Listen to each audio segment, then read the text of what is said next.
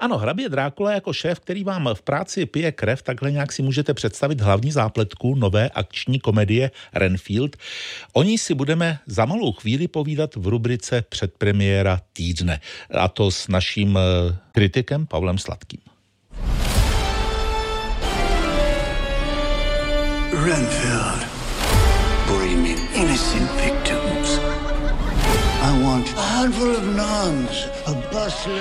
To je krátká upoutávka na zmíněný film a jestli je to už zmiňovaná zábavná kombinace, filmový kritik radiožurnálu Pavel Sladký nám to řekne. Dobrý den. Dobrý den.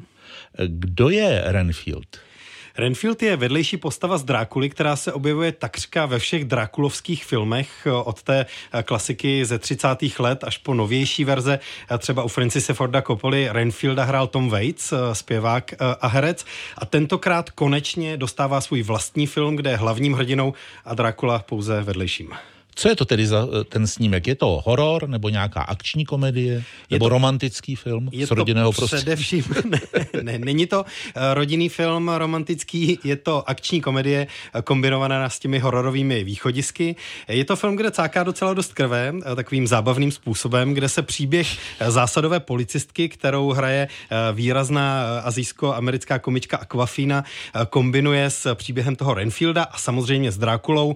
Tu roli si vychutnává Nicolas Cage, který je velmi eh, namaskovaný eh, v různých fázích eh, filmů různě. A Renfield se vlastně představuje jako člověk, který je tím toxickým vztahem, ze kterého nedokáže vyváznout, vázaný k Drákulovi.